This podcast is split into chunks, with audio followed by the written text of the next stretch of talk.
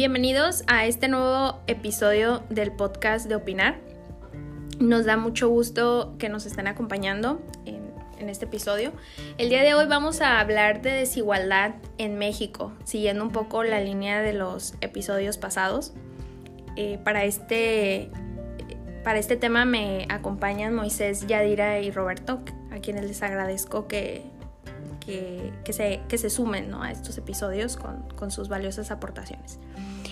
Y tocamos el tema de desigualdad porque habíamos hablado de pobreza y generalmente estamos acostumbrados a ligar una cosa con otra, que sí tienen que ver, pero no necesariamente nos dirían muchos autores donde hay pobreza, hay desigualdad, aunque pareciera que en el caso de México, pues sí es una cuestión que está muy, muy, muy, muy ligada.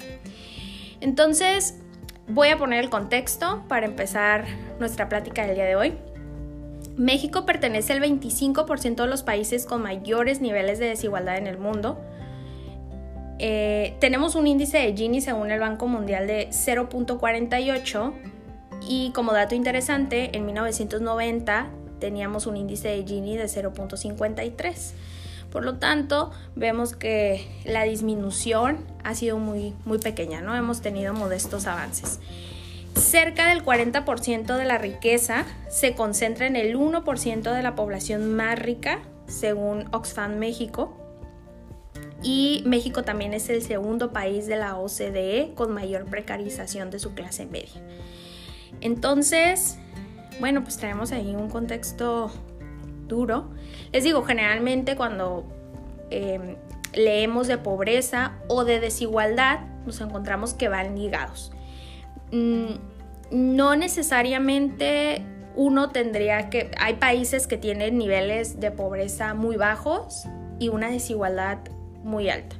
En el caso de México tenemos mucha pobreza y mucha desigualdad también. Ya dirá. Sí, es como creo que el tema de desigualdad lo visualizamos mucho con la imagen del pastel, ¿no? Qué tan grande es el pastel y cómo lo dividimos, qué tan grandes son las, las rebanadas para cada quien y una proporción pequeña se queda con la mayor parte del pastel y la pequeña rebanada pues hay que dividirla entre mucha población. Eh, un tema relacionado con el tema de desigualdad es la movilidad social, la transición ¿no? de un quintil a otro en cuestión de ingresos en un artículo elaborado por Raimundo Campos sobre movilidad social, empleo e ingresos laborales en México, indica que a mayor desigualdad encuentra que pues, la movilidad social es más lenta y más complicada. Y menciona algunas estadísticas arrojadas por INEGI del 2016 en la que sí, las estadísticas son duras y es triste, que si los padres, eh, que es del hogar de origen, estaban en el grupo más desfavorecido, es decir, el quintil 1 que conocemos, entonces el 50.2% de los hijos nacidos en esos de esos padres se ubican también con el quintil 1, es decir, la transición, pues más bien se permanecen en el mismo quintil. Versus solo 2.1% de los hijos nacidos en hogares de ese quintil pudo escalar hasta el quintil quinto, eh, es decir, hasta el más alto, y habla de la diferencia o la, más bien lo complejo ¿no? de escalar de un quintil a otro, o cómo nuestros antecedentes familiares pueden jugar o donde nacemos puede jugar un papel crucial en la forma en la que nos desenvolvemos. Este, también otro tema, y yéndonos ahorita en, la cuestión de COVID-2019 y sobre los grupos vulnerables que hablábamos de la relación también de pobreza en México, uno de los grupos vulnerables también es la comunidad LGBT, en la que se señala en un documento que a partir de la pandemia este grupo ha enfrentado eh, menores oportunidades y una mayor probabilidad de permanecer en, cuestiones de pobreza, dada la desigualdad que existe eh, ante los estigmas sociales eh, y la discriminación legal que existe. Entonces es interesante más bien analizar el tema, como dices, que no, no precisamente el hecho de tener mayor pobreza significa que también la cuestión de la desigualdad.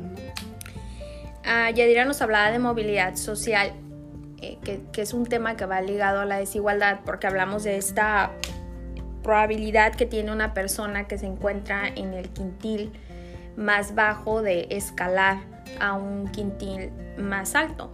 Entonces, eh, lo que nos comenta Yadira, pues es que prácticamente si naces en un hogar pobre es un volado si logras salir o no logras salir.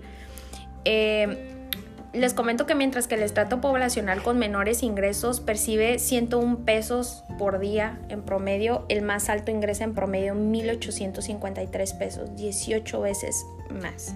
Entonces eso eh, nos da una, un panorama de, lo alto que, que la desigualdad. Antes hablábamos mucho de que el hombre más rico del mundo era mexicano, que creo que ya no. No, ya no, ¿verdad? Creo que es el de Sí, ahora Ya, ya no es, está entre la lista de los más ricos, pero ya no es el más rico pero vemos cómo esta desigualdad o esta la forma en la que repartimos este pastel que nos dice Yadira, pues terminan repercutiendo en las oportunidades que tiene la gente que nace en un estrato bajo de poder movilizarse a un estrato mayor. Sí, exactamente como, como comentas Karina sobre, y Yadira también, eh, sobre este vínculo que existe entre la movilidad social y otros temas de interés como la pobreza, la desigualdad socioeconómica e inclusive el crecimiento y el desarrollo económico. ¿no? Eh, por ahí tenemos datos muy interesantes sobre la movilidad social, eh, principalmente si nos focalizamos con ciertos grupos vulnerables. ¿no? Eh, mm, se dice que 75 de cada 100 en el caso de las mujeres que nacen en hogares pobres, pues difícilmente logran superar la pobreza, ¿no? Eh, y creo que es un dato muy relevante, ¿no? Pero también hay otros eh, temas o indicadores que salen a relucir, ¿no? Nos podemos hacer la pregunta si realmente la movilidad social eh, está determinada por las condiciones de origen o inclusive por el color de piel, ¿no? Es uno de los, de los temas eh, muy importantes de, abordar que, que, deberíamos de pensar que el progreso o la movilidad social pues debe depender del esfuerzo y del talento y de las habilidades y no de las condiciones socioeconómicas en las que nacen las personas. Claro, creo que cuando hablamos de desigualdad pensamos en que tiene que ver con esta cuestión del, ingreso, pero vemos también, como dice Moisés, ¿no? tu color de piel, eh, nuestro género y el lugar en donde nacemos termina siendo como un estigma para en, en esta cuestión de desigualdad. Roberto. Sí, gracias Karina. Y más o menos para amarrar un poco lo que decía Yadira y lo que dice Moisés Yadira habla de algo que es, digamos, lo, nuevo en términos de entender las desigualdades en la sociedad. No solamente una, un tema de medir la desigualdad a partir de los ingresos, sino también a partir de los derechos, de la inclusión, y creo que es importante incorporarlo. Y nada más para reforzar un poco lo que decía Moisés, y ese dato que yo traigo no, no, no sé por qué no coincide con el que acaba de dar Karina, de la diferencia entre el primer decir y el décimo decir eh, tal vez tenga que ver con que en este caso toman no solamente ingresos laborales, sino ingresos de otro tipo. Pero el que da Coneval es de todavía más eh, preocupante, que habla de 26 veces, es eh, veces superior el ingreso del decil 10 en comparación del 1. 49 mil pesos mensuales versus 1.815 pesos mensuales. De ese tamaño es la brecha. Y lo que comentaba Moisés con respecto a las características de una persona, que cómo pueden determinar su probabilidad de ser pobre, ¿no? Por ejemplo, en una, persona indígena tiene 75 probabilidad 75% de probabilidad de ser pobre versus una persona que es no indígena, 39.4. Una persona con discapacidad, 48.6% de probabilidad de ser pobre versus 41.4 alguien que no tiene discapacidad nacer en una zona, vivir en una zona rural, te incrementa la probabilidad de ser pobre en casi 20 puntos en comparación de si vives en una zona urbana. Eh, digamos, todas esas características son cosas que no decide necesariamente el individuo, son cosas de su contexto, son cosas de que su familia decidió, que las condiciones lo obligaron, cualquier elemento que no, no es una decisión propia. Digamos que la combinación, la peor combinación es mujer indígena en zona, en zona rural 84.3% de probabilidad de ser pobre, versus un hombre no indígena en zona urbana, apenas 35% de probabilidad de ser pobre. Entonces todo, finalmente 35% sigue siendo una... Hay una cosa que me gustaría destacar también, es que cuando, en términos de género, hombre y mujer prácticamente es igual. aunque es marginalmente menor en el hombre. 41.4% en caso de ser hombre, 42.3% en caso de ser mujer. Pero eh, finalmente, recalco el punto, ¿no? Es, son características que el individuo no decide, que tiene que ver con el mérito, que tiene que ver con el contexto y las circunstancias. Y eso eh, dificulta mucho la, la, probabilidad de ser pobre y por, por lo tanto haber esta brecha de desigualdad entre grupos. Eso que menciona Roberto es muy importante porque en el episodio pasado que hablábamos de pobreza, hablábamos de estas dos realidades del país, que era ser pobre en la zona norte o ser pobre en la zona sur. Y les comento que mientras en el norte solo el 23% de los que nacieron pobres se quedan pobres, en el sur el 67% de ellos permanece así toda su vida. Entonces hablamos de que la desigualdad eh, que vivimos no tiene que ver ya, sí tiene que ver obviamente en cómo repartimos este pastel. Así, empezó, así empezó la discusión, ¿no? En la teoría de cómo se repartía el pastel, de, hablábamos de la, aquella teoría dominante donde decía que tenía que existir desigualdad a fuerzas en un país que pasara por, por crecimiento esa U invertida que todavía seguimos estudiando y que es, un, es toda una teoría todavía muy bien parada.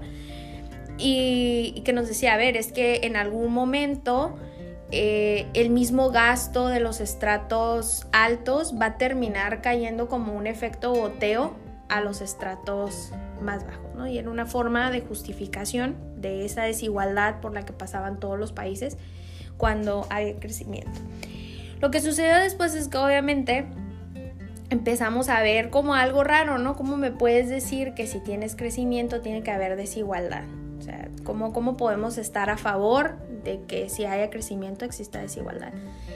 Em, lo que vemos ahora es que esa desigualdad que antes estudiamos por la parte del ingreso, pues ahora también se transforma en una desigualdad de género, en una desigualdad ya que tiene que ver por con por condiciones que, como Roberto dice, están fuera del alcance de, la persona, ¿no? Son cosas que no decidimos, dónde nacemos, nuestro color de piel, nuestro sexo, vienen ya con nosotros.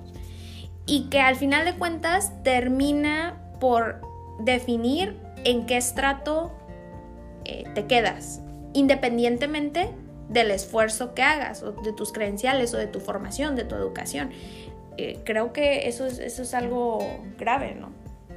Sí, se genera exclusión, ¿no? También discriminación de una cuestión de, desigualdad. Y tal vez no, tan, no solo la desigualdad del pastel que decíamos, que precisamente yo traje a juego, pero el hecho de la desigualdad en el acceso a servicios de salud, la desigualdad y como dice eso, esto Moisés es tan interesante de cómo en el CBU es tan importante la fotografía y debería ya no estar incluida, que te eligen por tu foto en ocasiones y no tanto por la cuestión de tus credenciales y pasan ciertas actividades desafortunadamente en el país. También lo del, bueno, el color de, de piel, eh, la belleza que podría entrar en subjetividad, ¿no? son temas también de desigualdad asociadas a derechos, a oportunidades, de qué escuela vienes, también puede generar una desigualdad lamentablemente.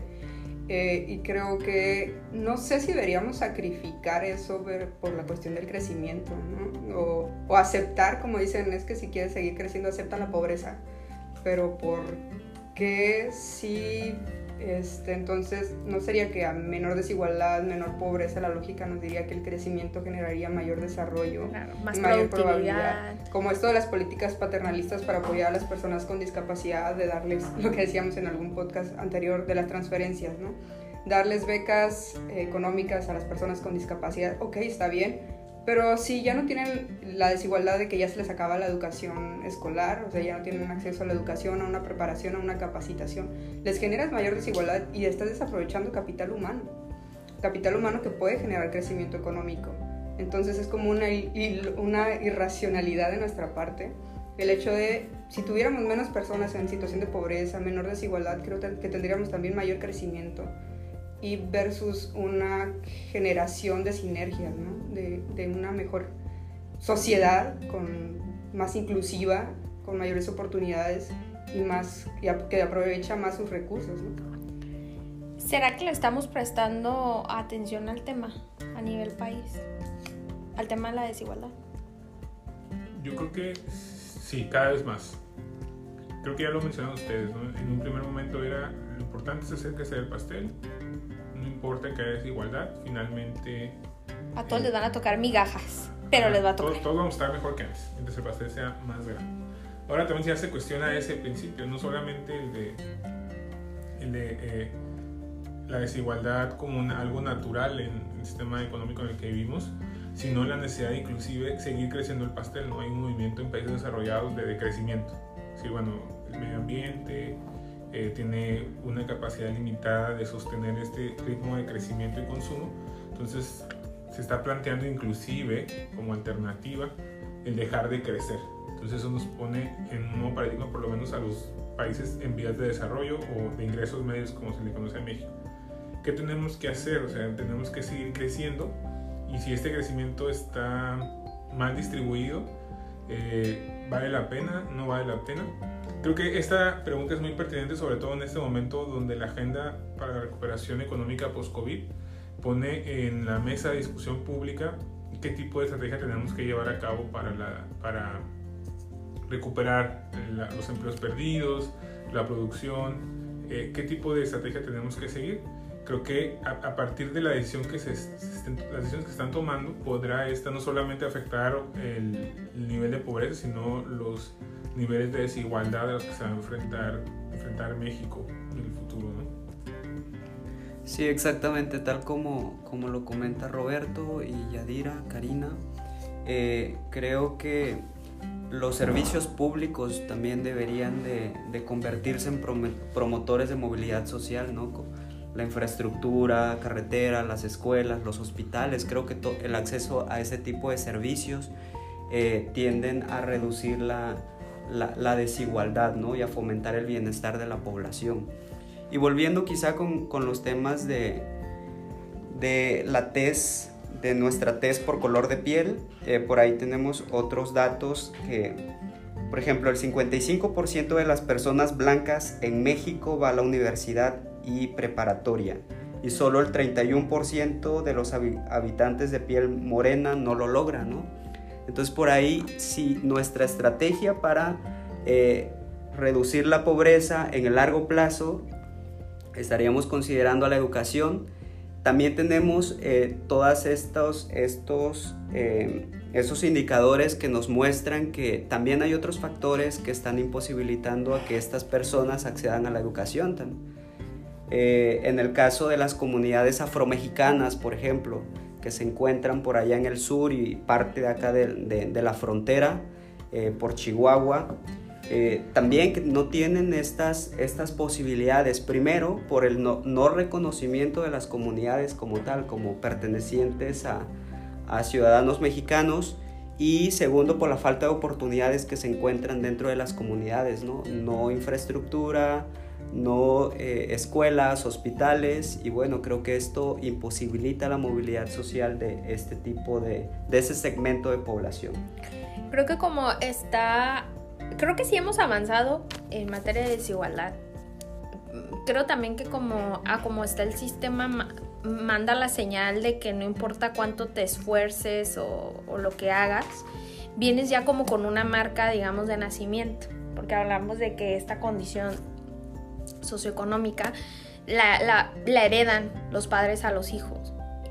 Y, los estamos marcando como así, naciste en un hogar pobre, las probabilidades de que, de que salgas de ahí son muy bajitas, porque ya te tocó ahí. Una cosa como de suerte, de destino, no sé cómo quieran llamarle.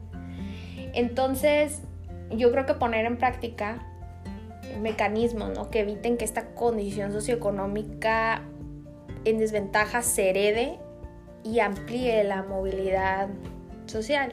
Que sean otras cuestiones, o sea, que sí sea tu formación, que sí sea tu esfuerzo, que sí sea el que te esfuerces un poco, un poco más o, mucho más que otra gente que tiene un poco más de ventajas que tú, pero que vayas a la escuela, que tengas una educación formal, que sean ese tipo de cosas los que, lo que marquen eh, tu, tu permanencia o tu ascenso en, en estos estratos. Entonces, lo que sí me parece fuerte es que estemos hablando de, de que son otras cosas que tú no eliges, las que te...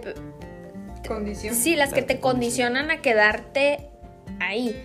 O que digas, ah, es que mis papás tuvieron esta condición socioeconómica, me la heredaron, ¿no? No vas a culpar a tus papás de, es que porque mis papás fueron pobres, yo también soy pobre, no. La cuestión es si... Eh, hay una respuesta del sistema como está formado para darte las herramientas o darte eh, el lugar para que tú puedas salir y, esforzarte y, escalar ¿no? en esos estratos. Correcto, yo creo que es... Y justamente ese deterioro, hay un deterioro, ¿no? Una vez que tú ves que el mérito no es lo que determina tu movilidad social, sino otros elementos, creo que hay una, un hartazgo por parte de la población y empiezan a, las, protestas. protestas. sociales, consideran el sistema como algo injusto y porque realmente lo es, ¿no? Finalmente, lo que habíamos platicado, ¿no? La movilidad tiene que ir en ambos sentidos, que en mayor medida sea justamente el mérito el que determine, o la falta de mérito, que determine que alguien suba o baje de una escala, no sé, de esa manera la escala social. Y eso le da, digamos, legitimidad a un sistema económico que es lo que promete. Si, es un sistema económico que promete que el que se esfuerce le va a ir bien, pues tiene que haber evidencia empírica detrás de eso. Eh, no, no, es lo que sucede en México, por diferentes factores, ya lo mencionaba Moisés, el tema de algunas ah, racismo, clasismo, ¿no? problemas estructurales del país, pero creo que sí, cada vez se le pone más atención a estos temas, aunque algunos grupos los llegan a, ridiculizar este tipo de argumentos para explicar las, las injusticias o el descontento social. Eh, y también hay que decirlo, habrá otros grupos que excedan, ¿no? Se exceden en la justificación y en la victimización. También ah, es, una, es un elemento que cada vez está más presente en el diseño de políticas públicas, en el debate público, en la, en la academia también, por supuesto. Sí, creo que eh, eso que dice Roberto, sí le estamos prestando atención. Yo me acuerdo que antes, eh, cuando estudiábamos o buscábamos trabajos de pobreza, eh, lo vinculábamos, estaban vinculados a la desigualdad y al crecimiento económico y a esa desigualdad económica. No, nunca mirábamos como, o no, no se miraba todavía estos otros tipos de desigualdades que, de las que estábamos hablando y que vienen ligadas aunque, aunque no queramos.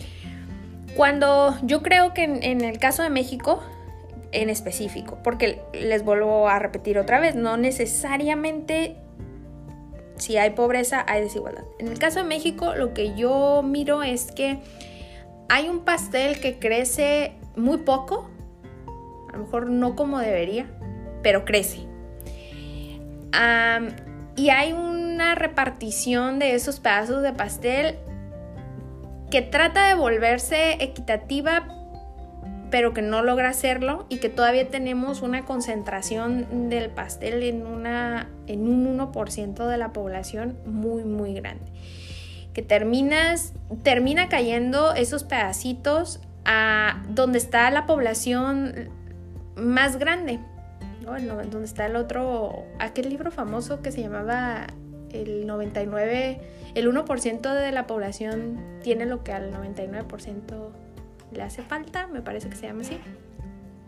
Que precisamente habla de, la desigualdad, porque no es una cuestión que solamente pasa en México. Eh, hay muchos países que tienen eh, eh, incluso escenarios de desigualdad mayores. La pregunta sería aquí, ¿qué deberíamos de estar haciendo en materia de desigualdad? Nosotros desde el ámbito académico lo vemos, lo estudiamos. Yo creo que cuando damos clases, bueno, pues tratamos obviamente de concientizar a nuestros alumnos de, la situación. ¿Qué es lo que deberíamos estar haciendo como país? Ampliar ese pastel, reducir las rebanadas que ya estamos dando. Yo repartir el pastel sería la respuesta darle a unos y darle a otros. Eso es. Suena socialista, si es, pero es una política fiscal progresista, es lo que tiene que hacer. No hay, o sea, creo que ahí no hay como espacio para inventar el hilo negro. Podemos discutir mucho sobre cómo tendrían que ser los mecanismos de transferencia, quién a quién, en qué medida, en cuánto tiempo, etcétera, etcétera. Pero los países que han logrado disminuir su desigualdad lo han hecho a partir de políticas compensatorias y transferencias a través de política fiscal. No hay otra. Hay muchas cosas que tienen que ser antes, sin duda, ¿no? Y se tiene que evaluar y se tiene que este, dar seguimiento a todas y cada una de ellas, pero en grandes rasgos esa es la... la Pero estamos hablando de la desigualdad económica. Ah, por supuesto. Ah, ¿y ¿cómo, ah, ¿Cómo quitas el estigma? A lo mejor creo que... Sí, creo que le enfoqué mi pregunta más a lo económico. ¿Cómo quitas el estigma a la gente que ya se encuentra en ese estrato bajo? O sea, ¿cómo generas esos mecanismos para que ese niño que nació en ese estrato bajo no crea que tiene que quedarse ahí? Yo pienso que es una corresponsabilidad, ¿no? Entre, entre sociedad y entre gobierno, ¿no? Por un lado, el gobierno que crea, que crea los, que cree los espacios necesarios para la inclusión de, pues, de estos grupos vulnerables, pero también la empatía de la sociedad, ¿no? Empatía. Creo que como sociedad nos hace falta demasiada empatía hacia, hacia estos segmentos de población y también eh, considero que se ha hecho un gran progreso sobre la diversidad. Cada día lo- se visibiliza más eh, la diversidad, pero nos falta más sobre inclusión. ¿no? Hemos, eh, tenemos perspectiva de género, tenemos la visibilización de grupos vulnerables, indígenas, afrodescendientes, LGBT, eh, pero ahora nos falta la inclusión, ¿no? Creo que eh, la inclusión es una de las herramientas para generar movilidad social también. Híjole, Moisés dio en una palabra empatía. Es bien, sí, creo que si hablamos de desigualdad económica, tenemos bien claro lo del pastel. Hay que, a lo mejor, como dice Roberto, hay que empezar a reducir esa tajadota que se lleva el 1% y empezar, obviamente, a, o sea, a generar mecanismos más justos eh, de distribución. Eh, pero les digo, esto que habla Moisés de la empatía es muy cierto porque va encaminado a esta gente que está en el estrato social más bajo y que no es precisamente la, o sea, sí es la desigualdad económica los- lo que los tiene ahí, pero como ya vimos, no solamente es una cuestión de ingreso, es una cuestión también de, de otras eh, características, vamos, que tiene la gente que no están en su poder cambiar y que son las que determinan que siga ahí. Es una cuestión más como social, no sé qué crean ustedes. Creo que en el punto en el que señalabas de cómo le decimos a ese niño que nació en el quintil más bajo que, Que hay no más es- que oportunidades. hay más oportunidades, creo que es rescatar de nuevo el tema de la educación. Creo que la educación es un punto de parteaguas donde te cambia paradigmas y ves las cosas un poco diferentes. Eh, tienes la oportunidad de vislumbrar cosas que antes no podías vis- visibilizar, ¿no? Hay un, este, creo que fue Lorca, quien habla de la historia de dos personas, una que tiene hambre y otra que no, y le dice, mira, el que no tiene hambre le dice, mira qué hermoso está el mar, y entonces el que es pobre dice, ¿dónde está el mar? No lo alcanza a ver, porque está preocupado por otras cosas. Entonces creo que la educación nos abre la- las posibilidades de conocer a otras personas preparadas, también de ver las oportunidades. Eh, creo que debería haber más oportunidades, claro. Y el tema, creo que también mencionó algo importante Moisés, lo de la inclusión. Porque integración, porque a veces confundimos integración con inclusión. Integración es, ah, ok, te pongo una silla ahí a un lado. Inclusión es la normalización, la visibilización, las oportunidades, la igualdad. Y creo que también un área de oportunidades los derechos humanos que ni siquiera deberían estar en juego, ¿no? Ni siquiera deberíamos estar hablando y poniendo en, cuestiona- en cuestionamiento la cuestión, esto del tema de los derechos humanos, pero es verdad. México necesita mucho fortalecimiento en materia de legislación, de derechos humanos, esto de que se estén, tengamos que salir al extranjero a pelear por derechos de ciertos grupos vulnerables de las comunidades indígenas que tengan que ir hasta Francia para que se les escuche o se les vea. Y hemos visto protestas a nivel internacional, ¿no? Vi- En temas del COVID, que, les, que Colombia, o sea, que les querían aumentar impuestos en tiempos de contingencia. O sea, vemos ahí el hecho de la desigualdad y como decía Roberto, ¿no? La frustración, el coraje ante los escenarios.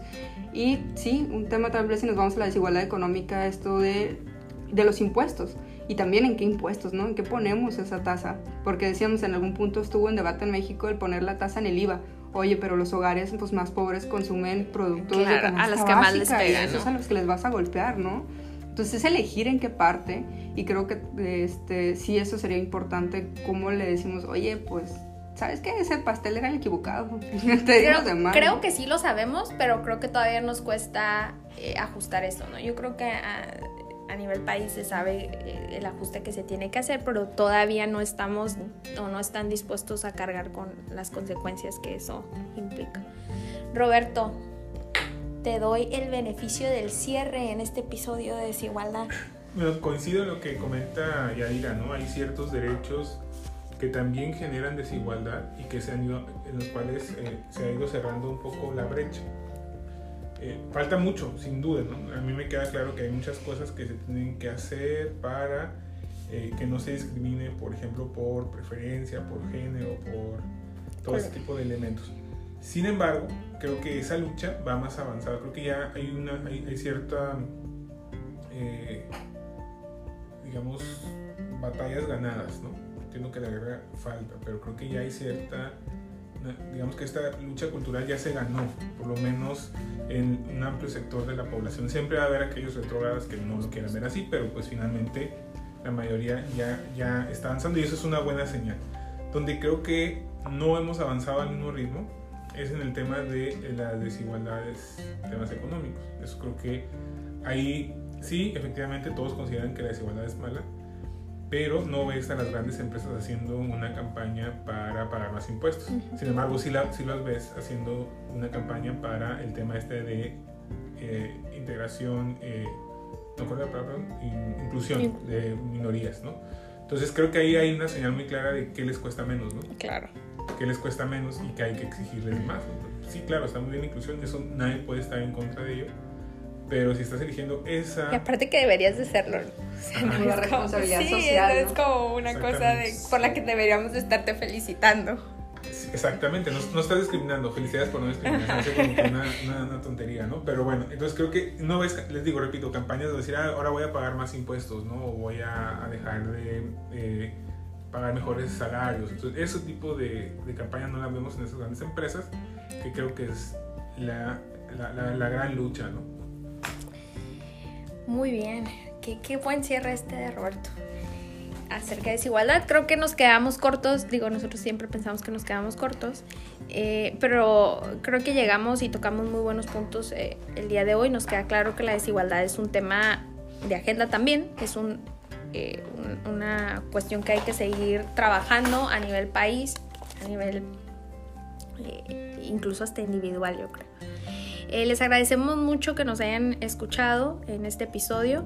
Los invitamos a seguirnos en redes sociales, eh, en Instagram, Observatorio de Pobreza e Inseguridad Alimentaria en Facebook, que sigan al Econográfico, que genera economía para todos, con, con los datos interesantes que, que nos, que nos está aportando los días martes y jueves. Que sigan al Centro Yunus también en redes sociales y a la Facultad de Economía y Relaciones Internacionales. Nos vemos en el siguiente episodio.